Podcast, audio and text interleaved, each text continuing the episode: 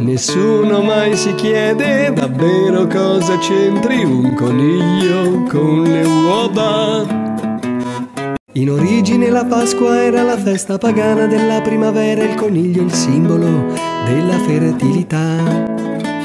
Primavera vuol dire ormoni, coniglio vuol dire sesso a manetta, in pratica la Pasqua era un invito a scopare. Al potere è arrivata la Chiesa che mette bocca su tutto e sul sesso che ne parliamo a fa.